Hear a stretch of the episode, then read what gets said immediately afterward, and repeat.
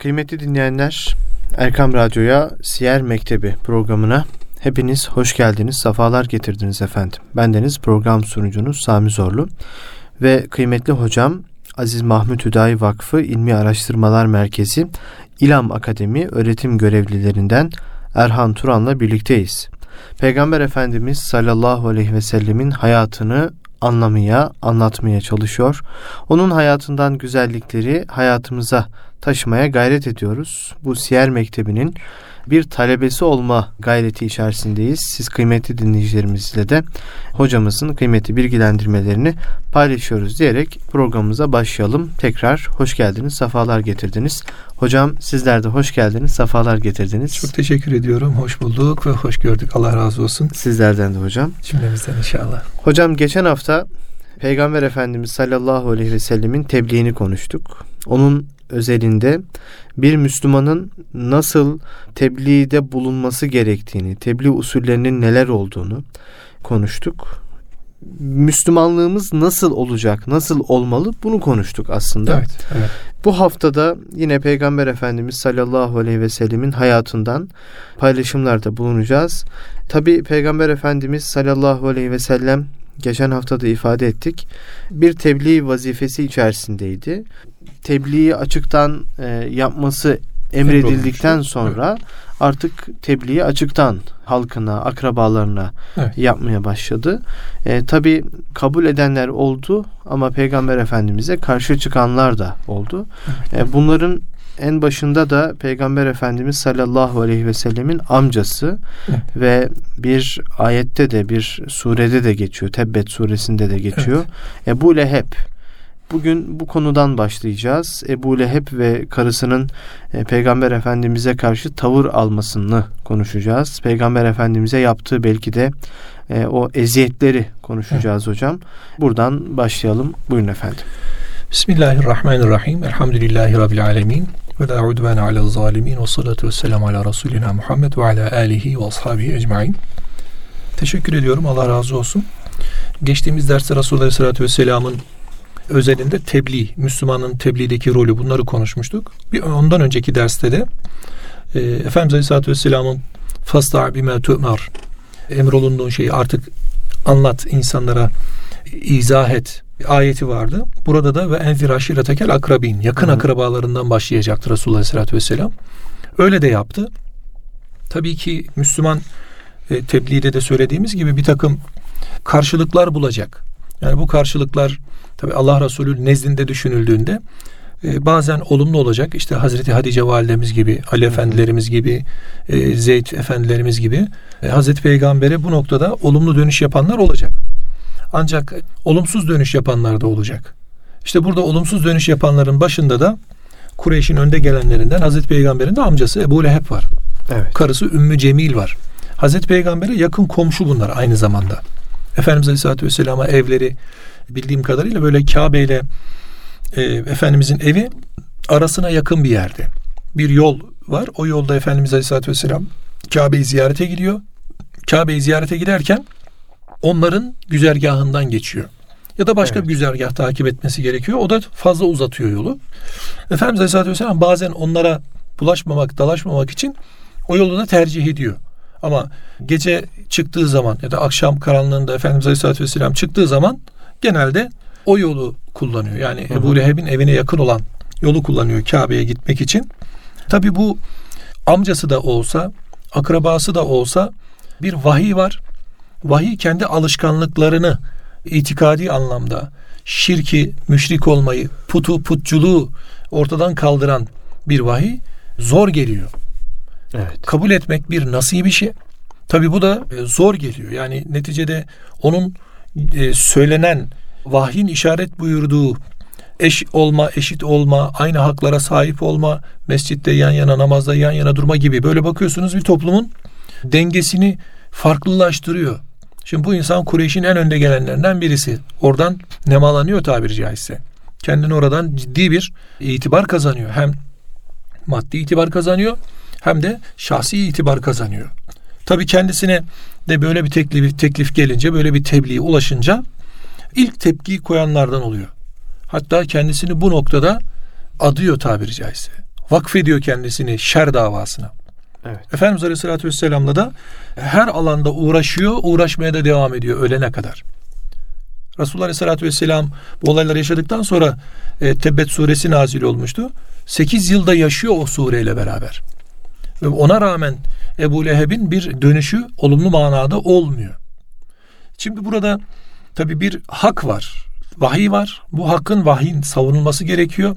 Tabi bir örnek şahsiyet olarak tebliğ yapacak bizler de bu tür hak ve hakikati savunduğumuzda karşımıza mutlaka bir muhalefet çıkacak. Mutlaka bir karşılık çıkacak.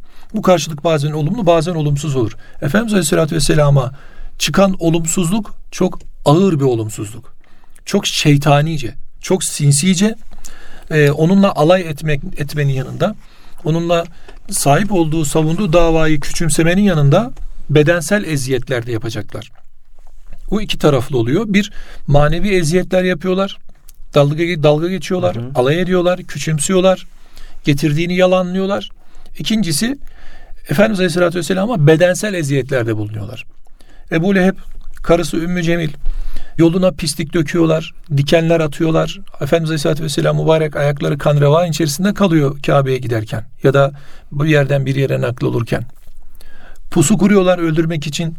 Önlerine geç, geçiyorlar, dövüyorlar. Yani Resulullah Aleyhisselatü Vesselam çok çile çekiyor. Bu çileyi de başta amcasından yakın akrabasından çekiyor. Hatırlarsınız tebliğ metotlarında biz ilk şeyi konuşurken yakın akrabaya tebliği konuşurken e, akraba eğer sizi kabul ederse itibar kazandırır. Eğer kabul etmezse itibarınızı düşürmek için de elinden geleni de yapar gibi bir ifade kullanmıştık. Evet. Burası tam örneği bu. E şimdi düşünün Efendimiz Aleyhisselatü Vesselam orada tefekkür halindeyken üzerine getirip deve işkembesi boca ediyor. Efendimiz Aleyhisselatü Vesselam'ın üzerine pislikler döküyor. Bir defasında böyle bir e, pislik e, koymuş bir kabın içerisine Efendimizin üzerinden dökeceği zaman Hazreti Hamza'ya denk geliyor. Hazreti Hamza Efendimiz onu alıyor Ebu Leheb'in başından aşağıya boca ediyor. Hem kendi pisliğini temizliyor hem de hakaret ediyor Hazreti Hamza'ya ve arkasını dönüp uzaklaşıyor. Yani kendisinin anlık tahammül edemediği hali Hazreti Peygamber'e defalarca yaşatıyor. Ve bu noktada da kendini hak görüyor ve bu hak üzerinden de hiç vazgeçmiyor. Ve bu şer davasını da savunmaktan vazgeçmiyor. Bugün nefis kişiyi teslim aldığı zaman şeytan da onun ağına çukuruna düşürdüğü zaman oradan çıkmak çok zor oluyor.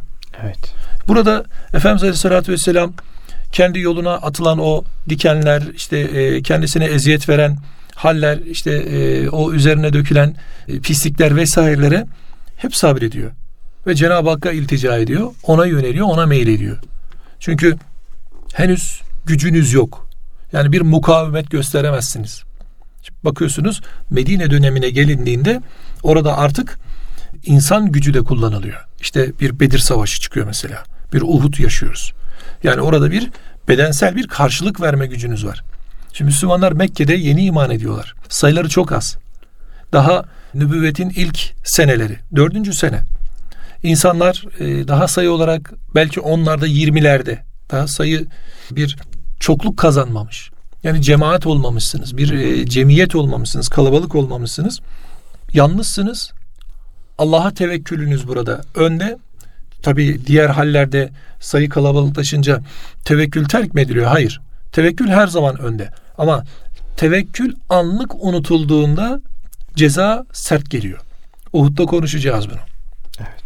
O okçuların Ayneyn tepesini terk edip bir anda dünyalığa dönmeleri 6-7 okçu kaldı yukarıda. Hı hı. Geri kalan 40-43 tanesi terk etmişti.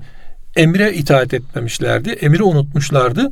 O zaman ne oldu? Ciddi bir imtihana tabi tutuldular. Evet. Şehit verdik orada 70 tane şehit verdik. Çok zor bir hal bu. Ondan dolayı baktığımızda Hazreti Peygamber Aleyhisselatü Vesselam burada nasıl ki e, tebliği gizli tutuyorduysa zamanında bu tür eziyetlere de sabırla devam ediyor. Tevekkül ediyor. E, onlar da bu eziyet veren hali terk etmekten de hiç geri durmuyorlar. Çünkü bu şekilde vazgeçirebileceklerini zannediyorlar. Çünkü süfli bir dava yani geçici bir dava, dünyevi bir dava zora geldi mi terk edilir hocam. Yani birisi tabiri caizse e, neticesine katlanamadı mı? Neticede alamadı mı? Baktı ki iş yürümüyor. Bırakır hocam. İşte bir tarlayı ekiyordur. Ürün vermiyordur. Terk eder tarlayı. Ne bileyim birisiyle bir diyaloğa girmiştir. Bir alışverişe girmiştir. Baktı ki alt edemiyor. Bırakır kaçar gider. Ama bu ilahi bir dava. Semavi bir dava. Ve Cenab-ı Hakk'ın kendisine emir verdiği bir dava. O yüzden Müslüman Resulullah Aleyhisselatü Vesselam'ın yoluna girince elbette ki zorluklar gelecek. Elbette ki o e, sıkıntılar karşısına çıkacak. Orada Resulullah'ın yolunu tutacak Aleyhisselatü Vesselam. Ne yapacak? O nasıl ki sabretti, o da sabredecek. O nasıl ki tahammül etti, o da tahammül edecek. Tabi peygamberimizin burada şu e, mühim bir mesele, onu da söylemeden geçmeyelim. Tahammülü yani bu tür eziyetlere sabrı mukavemet göstermemesi kendisiyle alakalı olduğunda daha çok. Ama vaka Hazreti Peygamber'in davetiyle alakalıysa, vahiy ile alakalıysa, Kur'an'la alakalıysa, İslam'ın izzet ve şerefiyle alakalıysa Efendimiz Aleyhisselatü Vesselam orada durmuyor. Yeri geldiğinde beddua da ediyor. İşte bir evet. Maune ve Reci vakalarında yaşadığımız hadise. Hafızlar şehit edildi orada. 60-70 hafız şehit edildi. Böyle olunca Efendimiz Aleyhisselatü Vesselam geceli gündüzlü beddua da ediyor gerekirse. Ama Taif'te bir şey demiyor. Ama Taif'te kendisi taşlandı, yüzü gözü kanadı, şaka yarıldı, ayakları kan içinde kaldı ama bu bana oldu dedi. Evet. Yani bu şey değil mi hocam? Kılıcı çekti. Tabi. Tam e, öldürecekti. Yüzüne tükürdü. Hazreti Ali Efendimiz'e evet, değil mi? Evet. Sonra öldürmeyi bıraktı. Bıraktı. Niye bıraktın öldürmeyi? Kendi nefsimle hareket edecektim dedi. İşte nefisle hareket etmediği için bereketleniyor. Eyvallah. Tabi Resulullah Aleyhisselatü Vesselam bu tür eziyetleri yaşıyor. Bazen Cenab-ı Hak Efendimiz Aleyhisselatü Vesselam'ı kolluyor da. Hatta Ebu Bekir Efendimiz uyarıyor ya Resulallah Kabe'ye gitmeseniz işte onlar size pusu kuracaklar. Onlar beni göremez diyor Efendimiz. Onlar beni göremez diyor. Çıkıyor aralarından elinde de böyle bir toprak serpip aynı Miraç şeyde yaşadığı gibi, hicrette yaşadığı gibi bir toprak parçası serpiyor. Onlar görmez oluyorlar. Efendimiz Aleyhisselatü Vesselam aralarından çekilip gidiyor. Bununla bitmiyor eziyetleri. O zaman Efendimizin iki kızı Ümmü Gülsüm ve Rukiye Ebu Leheb'in iki oğluna nişanlıydı. Hmm. Mesela Ebu Leheb ısrarla oğullarına baskı kuruyor. Diyor ki ya boşayacaksınız ya da benim yanımda yoksunuz diye. Evlatları geliyor, oğulları geliyor, babalarının sözünü dinliyorlar. Yani Ümmü Gülsüm Uteybe'ye nişanlıydı. Rukiye de Utbe'ye nişanlıydı. Hı hı. Hatta burada Uteybe Efendimiz Aleyhisselatü Vesselam'a hakaret dahi ediyor. Gelip ne ben sana gelirim ne de sen bana gel kızını da terk ettim diye böyle bir hakaretle geliyor. Efendimiz de ona e, diyor ki Allah'ın köpeği al ya Rabbi diyor dua ediyor. Köpeklerinden birisi ona musallat et diyor. O da bir sefer dönüşünde bir aslan böyle dolanıyor e, sefer dönüşünde yatanların arasında. Birinci gün dokunmuyor ama ikinci gün geldiğinde bulup onun oradan kafasını alıveriyor. Ya. Yani Resulullah Aleyhisselatü Vesselam elinden geldiği kadar bu halde beddua etmiyor ve devamlı affı tutuyor, affa sığınıyor. Bir diğer mesele burada e, şu Ebu Leheb'in e, tabi Ebu Cehil de böyle akraba olması yani akraba asabiyeti burada vazife vaziyeti kurtarmıyor. Yani bir şey ifade etmiyor. Yani Efendimiz Aleyhisselatü Vesselam'a burada bağlılık imanla olacak. Esas olan iman bağıdır. Bundan dolayı bizim buradan alacağımız en güzel ders hocam müstahakına nefret, layıkına muhabbet hali. Eyvallah. Yani bizim layık olanı sevmemiz gerekiyor. Bize Allah'ı ve peygamberi hatırlatanı sevmemiz gerekiyor. Ve onun rızasını hatırlatanı sevmemiz gerekiyor. Ama bunun dışında e, olanlara, bunun dışında kalanlara muhabbet beslememek gerekiyor. Bu imana bile zarar verir. Hafazan Allah. Neden? Çünkü onu yüceltiyorsunuz. Evet. Ona bir değer katıyorsunuz. Bugün Efendimiz Aleyhisselatü Vesselam'ın konuşurken Hazret diyemeyen, sallallahu aleyhi ve sellem ifadesini kullanamayan, onun düz sade ismiyle hitap eden bir nesil oluşmaya başlıyor. Maalesef. Bu farkın ayrılması gerekiyor. Bu farkta nasıl ayrılacak? Ona bir değer yüklemekle ayrılacak. Yani biz Resulullah Aleyhisselatü Vesselam'a değer yüklediğimiz zaman kendimize değer yüklemiş oluyoruz. O yüzden layık olanı sevmek gerekiyor. Müstahak olanı da nefretle karşılamak gerekiyor. Bugün gençlerimiz özellikle bu noktada uyanık olmak durumunda. Tabi gençler derken burada biz e, orta yaş ve ihtiyarlarımızı da beri kılıyor değiliz tabi yani. Müslümanımızın uyanık olması gerekiyor. Ama daha çok gençler bu noktada heva hevesine kap, kapılmış oluyor ya da ergenliği vermiş olduğu şeyle e, başka türlü havalara, tavırlara giriyorlar. Yani bir e, Müslümanca bir örnek alma ve taklit sergilemeye çalışmak lazım. Burada anne babalara çok iş düşüyor. Anne babaların burada çocuklarını bu noktada bilgilendirmeleri gerekiyor. Bazen bizim yavrumuz var sorar. Yani ölçüsü bu. Mesela bir e, televizyonda bir şey olduğu zaman ya da bir konuyu konuştuğumuzda ben birisinden ya da bir şahıs gördüysem, söylediysem bana şu soruyor. Baba bu insan, bu adam iyi mi kötü mü? Ben iyi dersem he, o zaman ben de onu iyi olarak bileyim. Kötü dersem ben de onu kötü olarak bileyim. Yani beni ölçü tutuyor kendisine. Ben ona iyi dersem iyi diyor, kötü dersem kötü diyor. Neden? Çünkü taklit var. Önce çocuk babayı taklit edecek, anneyi taklit edecek. Ondan dolayı annenin iyi bir taklit edilen olması lazım. Evet. İşte namazın abdestine vesaire gibi taklit, taklit edilen olması lazım. Buradan hareketle müstahakına nefret, layıkına muhabbet hali bizlerin örnek olarak ortaya koyduğu bir davranış olması gerekiyor. Efendimiz Aleyhisselatü Vesselam tüm eziyetlere rağmen sabretti. Ardından da artık Mekkeliler Darun Nedve'de toplanıyorlar, bir araya geliyorlar. İşin içinden çıkamaz oluyorlar. Çünkü vazgeçmiyor. Çünkü nefsi dava değil. Allah'ın emrettiği dava. Allah'ın emrettiği dava olunca geriye dönüş yapmıyor Peygamberimiz Aleyhisselatü Vesselam. Taviz vermiyor. Taviz vermiyor. Artık onlar olayı kendilerini yumuşatmakta buluyorlar. Diyorlar ki yani biz her türlü eziyeti yaptık. Yani canına da kastettik. Vazgeçmedi. İşte e, çoluğuna çocuğuna kastettik. Vazgeçmedi. Evine işine kastettik yine vazgeçmedi. Yani bu davadan vazgeçecek değil. O zaman biz arayı bulalım. Yani sulh olalım yani. Bu sefer de aracı bulmaları gerekiyor. Aracıyı da Ebu Talib olarak görüyorlar. Ebu Talib'e ilk teklifleri onların evlat değiştirelim. O zaman şeyi teklif ediyorlar Ebu Talib'e. E, Velid bin Mughire'nin oğlunu teklif ediyorlar. Hı hı. Diyorlar ki sana biz Velid bin Mughire'nin oğlunu verelim. Sen bize Muhammed'i ver. Yani bedelen değiştirelim. O da diyor ki yani olur mu öyle şey diyor. Ben diyor çocuğumu size nasıl teslim ederim diyor. Çünkü Arap kabile anlayışında amcanın himayesinde evlat gibi kabul ediliyor. Hazreti Peygamber'i teslim etmeyeceğini söylüyor. Ama Ebu Talib'e e, gidip söyledikleri zaman ilahlarımıza küfür ediyor diye. Özellikle e, Ebu Talib'in de kabul ettiği değerler üzerinden karşısına çıkıyorlar Hazreti Peygamber'in. Ve Hazreti Peygamber'in tevekkülünü bozmaya çalışıyorlar. Hmm. Nefse hoş gelecek teklifler yapmaya çalışıyorlar. Yani insan çünkü bir davayı terk edecekse terk ettiğinin yerine bedelen daha iyisini koyması lazım. Yani siz bir şeyi değiştirecekseniz ya onun bir muadilini koyacaksınız. Hani bunu en iyi doktorlar ve eczacılar bilir. Doktor bir reçete yazar. Reçetedeki ilaç eğer yoksa eczacının elinde bunun muadili vardır. Yani ona denk. Onunla eş iş yapan, onunla aynı vazifeyi gören ilaç var elimde der. Onu teklif eder ya da daha iyisini teklif eder. Şimdi bir vaka ortadan kaldırılacaksa ya bir denk bir şey teklif etmeniz lazım ya da daha iyisini teklif etmeniz lazım ki karşı tarafa cazip gelsin. Evet. O devrin cazibesi en güzel ünvanı, namı, şerefi elde etmek. Zengin olmak ve en e, güzel hanımlara sahip olmak. Onlara göre değer yargısının karşılığı bu. Efendimiz'e de bu teklifle geliyorlar. Baktılar ki e, vazgeçiremiyorlar. Artık bir teklifle gelecekler. O teklif bir. Diyor ki şayet sen başımıza reis olmak istiyorsan bir insan bunu niye yapar? Baş olmak için yapar. Reis olmak için yapar. Seni reisimiz yapalım. Sen reisimiz ol. Bizi sen idare et. Biz sana tabi olalım.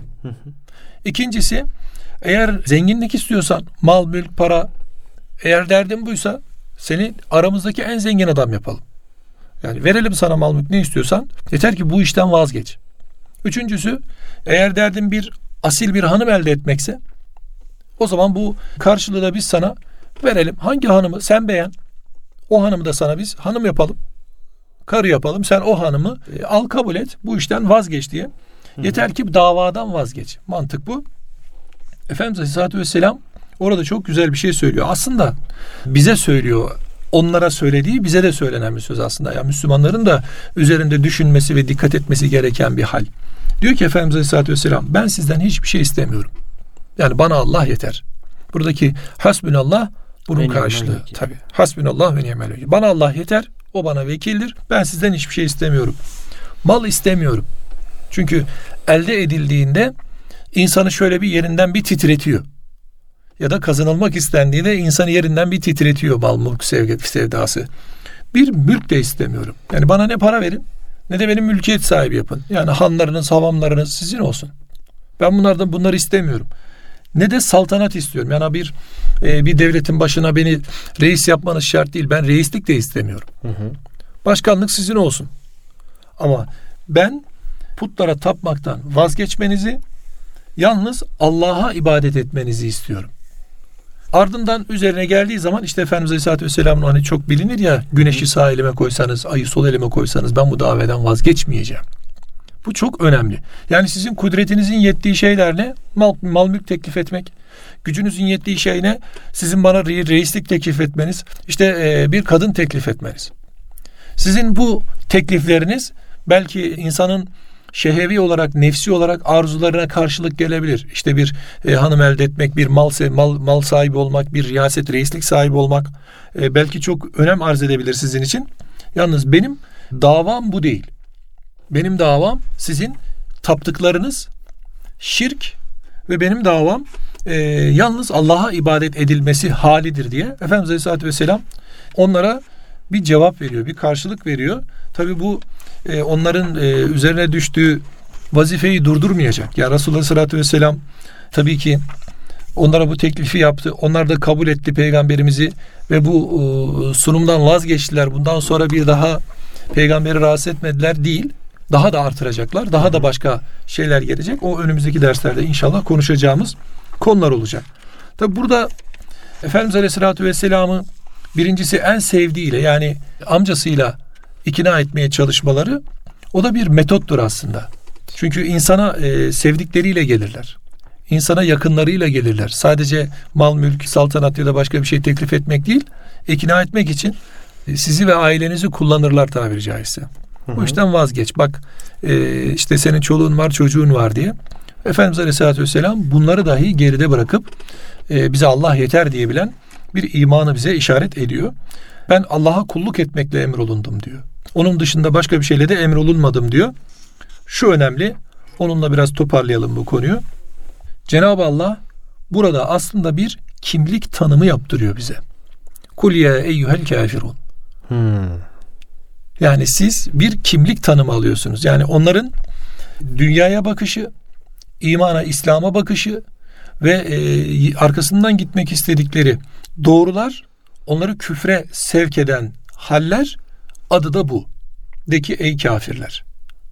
O zaman Müslümanın insanın nefsine hoş gelip şeytanı da yanına kıldığında koyduğunda Allah korusun küfrüne yönlendirecek yola çok dikkatli olması lazım. Şimdi şöyle düşünmek lazım. Kur'an-ı Kerim'de işte Kafirun suresi var. Kul ya eyyuhel kafirun. Yani Kur'an mümine de hitap ediyor. Yani mümine hitap eden bir kitap. Bu kafiri kul ya eyyuhel kafirun diye adlandırırken bize hitap etmiyor mu acaba? Böyle düşünmek lazım. Çünkü la a'budu ma ta'budun yani ibadet edilen şeyler var. İbadet edilen şeyler var. Yani mümin de bir ibadet halinde. O zaman müminin ibadetinde orada kafir ibadet ediyorsa o zaman ibadetinde mümini kafirden ayıracak bir çizginin olması lazım.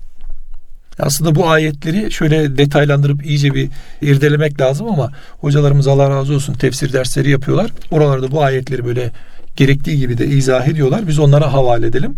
Ama Efendimizin buradaki e, Kafirun suresindeki işaretlerini şöyle kısaca biz söyleyelim öyle bitirelim ders hocam. Buyurun hocam. Ve la entum abiduna ma a'bud. Yani ben ibadet ediyorum. Siz de bir takım şeylere ibadet ediyorsunuz. Ama benim ibadet ettiğim şey sizin ibadet ettiğiniz değil. Yani demek ki biz kullukta ayrılacağız. Hmm. Burada bir mümince duruş, bir de mümin olmayanca duruş diyelim. İsmini biz koymayalım. Kur'an kafirun diyor ama biz koymayalım. Orada mümin olmayanca bir duruş. O neyse ben sizin o yaptığınız gibi yapmam diyor peygamberimiz. Yani bu puta ibadet etmem anlamında değil sadece. Yani ibadeti de sizin yaptığınız halden ayırırım demenin adı bu. Ardından da La ene abi ve la ene abidun ma'betun. Ben sizin ibadet ettiğiniz şeylere ibadet etmeyeceğim. Hı hı. Bunu tekrar etmenin bir hikmeti var. Yani sizin gibi yapmayacağım ve sizin yaptığınıza da yapmayacağım. Yani bugün Müslüman da ibadetini yaparken gibi yapmayacak. Oraya çok dikkat edecek. Elbette ki bir putu karşısına alıp ibadet etmeyecek. Ama bir puta ibadet eder gibi de etmeyecek. Orada da bir kalite koyacak ibadetine. Ayrılacak çünkü. Kafirun denilen hitaptan ayrılacak. Kur'an-ı Kerim e, huden lil muttakin buyurur. Sayfayı çevirince innellezine keferu diye devam eder. Yani muttaki olma ve keferu olma kısmı. Yani küfre düşme kısmı. Kul ya eyyuhel kafirun la a'budu ma Ben sizin ibadet ettiğiniz gibi de ibadet etmem, ibadet ettiğinize de ibadet etmem. Demek ki bizim burada bir ayrımımız olması lazım. Ve la entum abidun ma a'bud. Siz de benim gibi ibadet etmezsiniz. Yani bu benim yaptığım ibadet de sizin ibadetinizde yok. Demek ki biz orada kulluğu tamamen ayırıyoruz. Oradaki toplumun bir kulluk algısı var demek ki. Yaptığı bir şey var. Bunun adına şirk diyoruz. Hı hı. Yapanlara müşrik diyoruz. Yaptıkları hareketin karşılığı küfür. Hitap kafirun hali. O zaman bu tarafa düşürecek. Bu tarafa kaydıracak halden de müminin uzak durması gerekiyor diye düşünüyorum ben. Ve net çizgiyi sonunda ayette koyuyor. Lekum dinukum veliyedin. Yani benim dinim bana, bana sizinki de sizedir. Demek ki burada bir ayrım olacak. Bir peygamberin aleyhissalatü vesselamın Allah'ın kendisinden razı olduğu, tayin olduğu, takip ettiği bir din tanımı var. O tanımın içi dolacak ve mümin o tanımın içerisinde yürüyecek. Bunun dışında kalanlar da sizindir. Ne haliniz varsa görün diyecek. Tavrını koyacak. Tavrını ortaya koyacak hocam. Eyvallah. Yani müstahakına nefret, layıkına muhabbet halini alacak. Yani bu ayrımı yapmak zorunda. Şimdi bu, bu şöyle tenkit ediliyor. Hocam kutuplaştı. Hayır kutuplaştırma değil bu. Biz birey kutuplaştırmasından bahsetmiyoruz. İmandan bahsediyoruz hocam. Evet. Yani sen şusun sen şusun değil. Ama biz mümince ve mümin olmayan canın ne olduğunu ayırmakla mükellefiz. O sallantıyı ortadan kaldırıyor hocam. Evet. Netleştiriyor. Netleştiriyor. Dik duruyorsun. Dik yani. duruyorsun. O da imanın karşılığı diyebiliriz hocam. Eyvallah. Ee, hocam bu konudan sonra tabi müşrikler artık Peygamber Efendimiz sallallahu aleyhi ve selleme e, bu teklifleri de kabul ettiremeyince artık Peygamber Efendimizin getirdiklerini de artık yavaş yavaş Elbette. küçük görmeye başlıyorlar Elbette. değil mi? Bundan sonra o konuyu zannediyorum işleyeceğiz. Elbette. Yani e, Kur'an-ı Kerim'in ayetlerine karşı işte 10 ayet getirin. E, evet. Ee, işte bir ayet getirin. benzerini getirin. Benzerini getirin. 10 ayet getirin. Ee, bir ayet hı. getirin bu konuyu işleyeceğiz ama inşallah. vaktimizin sonuna geldik. Onu artık önümüzdeki e, derse bırakacağız. Peki hocam. hocam. Hayırlısı Allah olsun inşallah. Nasip ederse. Peki. Çok çok teşekkür ediyoruz hocam. Biz teşekkür ediyoruz hocam. Allah razı olsun. Kıymetli dinleyenler Erkam Radyo'da Siyer Mektebi programının bu haftalıkta sonuna geldik. Kıymetli hocam Erhan Turan'la Peygamber Efendimiz sallallahu aleyhi ve sellemin hayatından hayatımıza güzellikler taşımaya devam ediyoruz. Haftaya yine aynı saatte görüşünceye dek Allah'a emanet olun. Kulağınız bizde olsun efendim.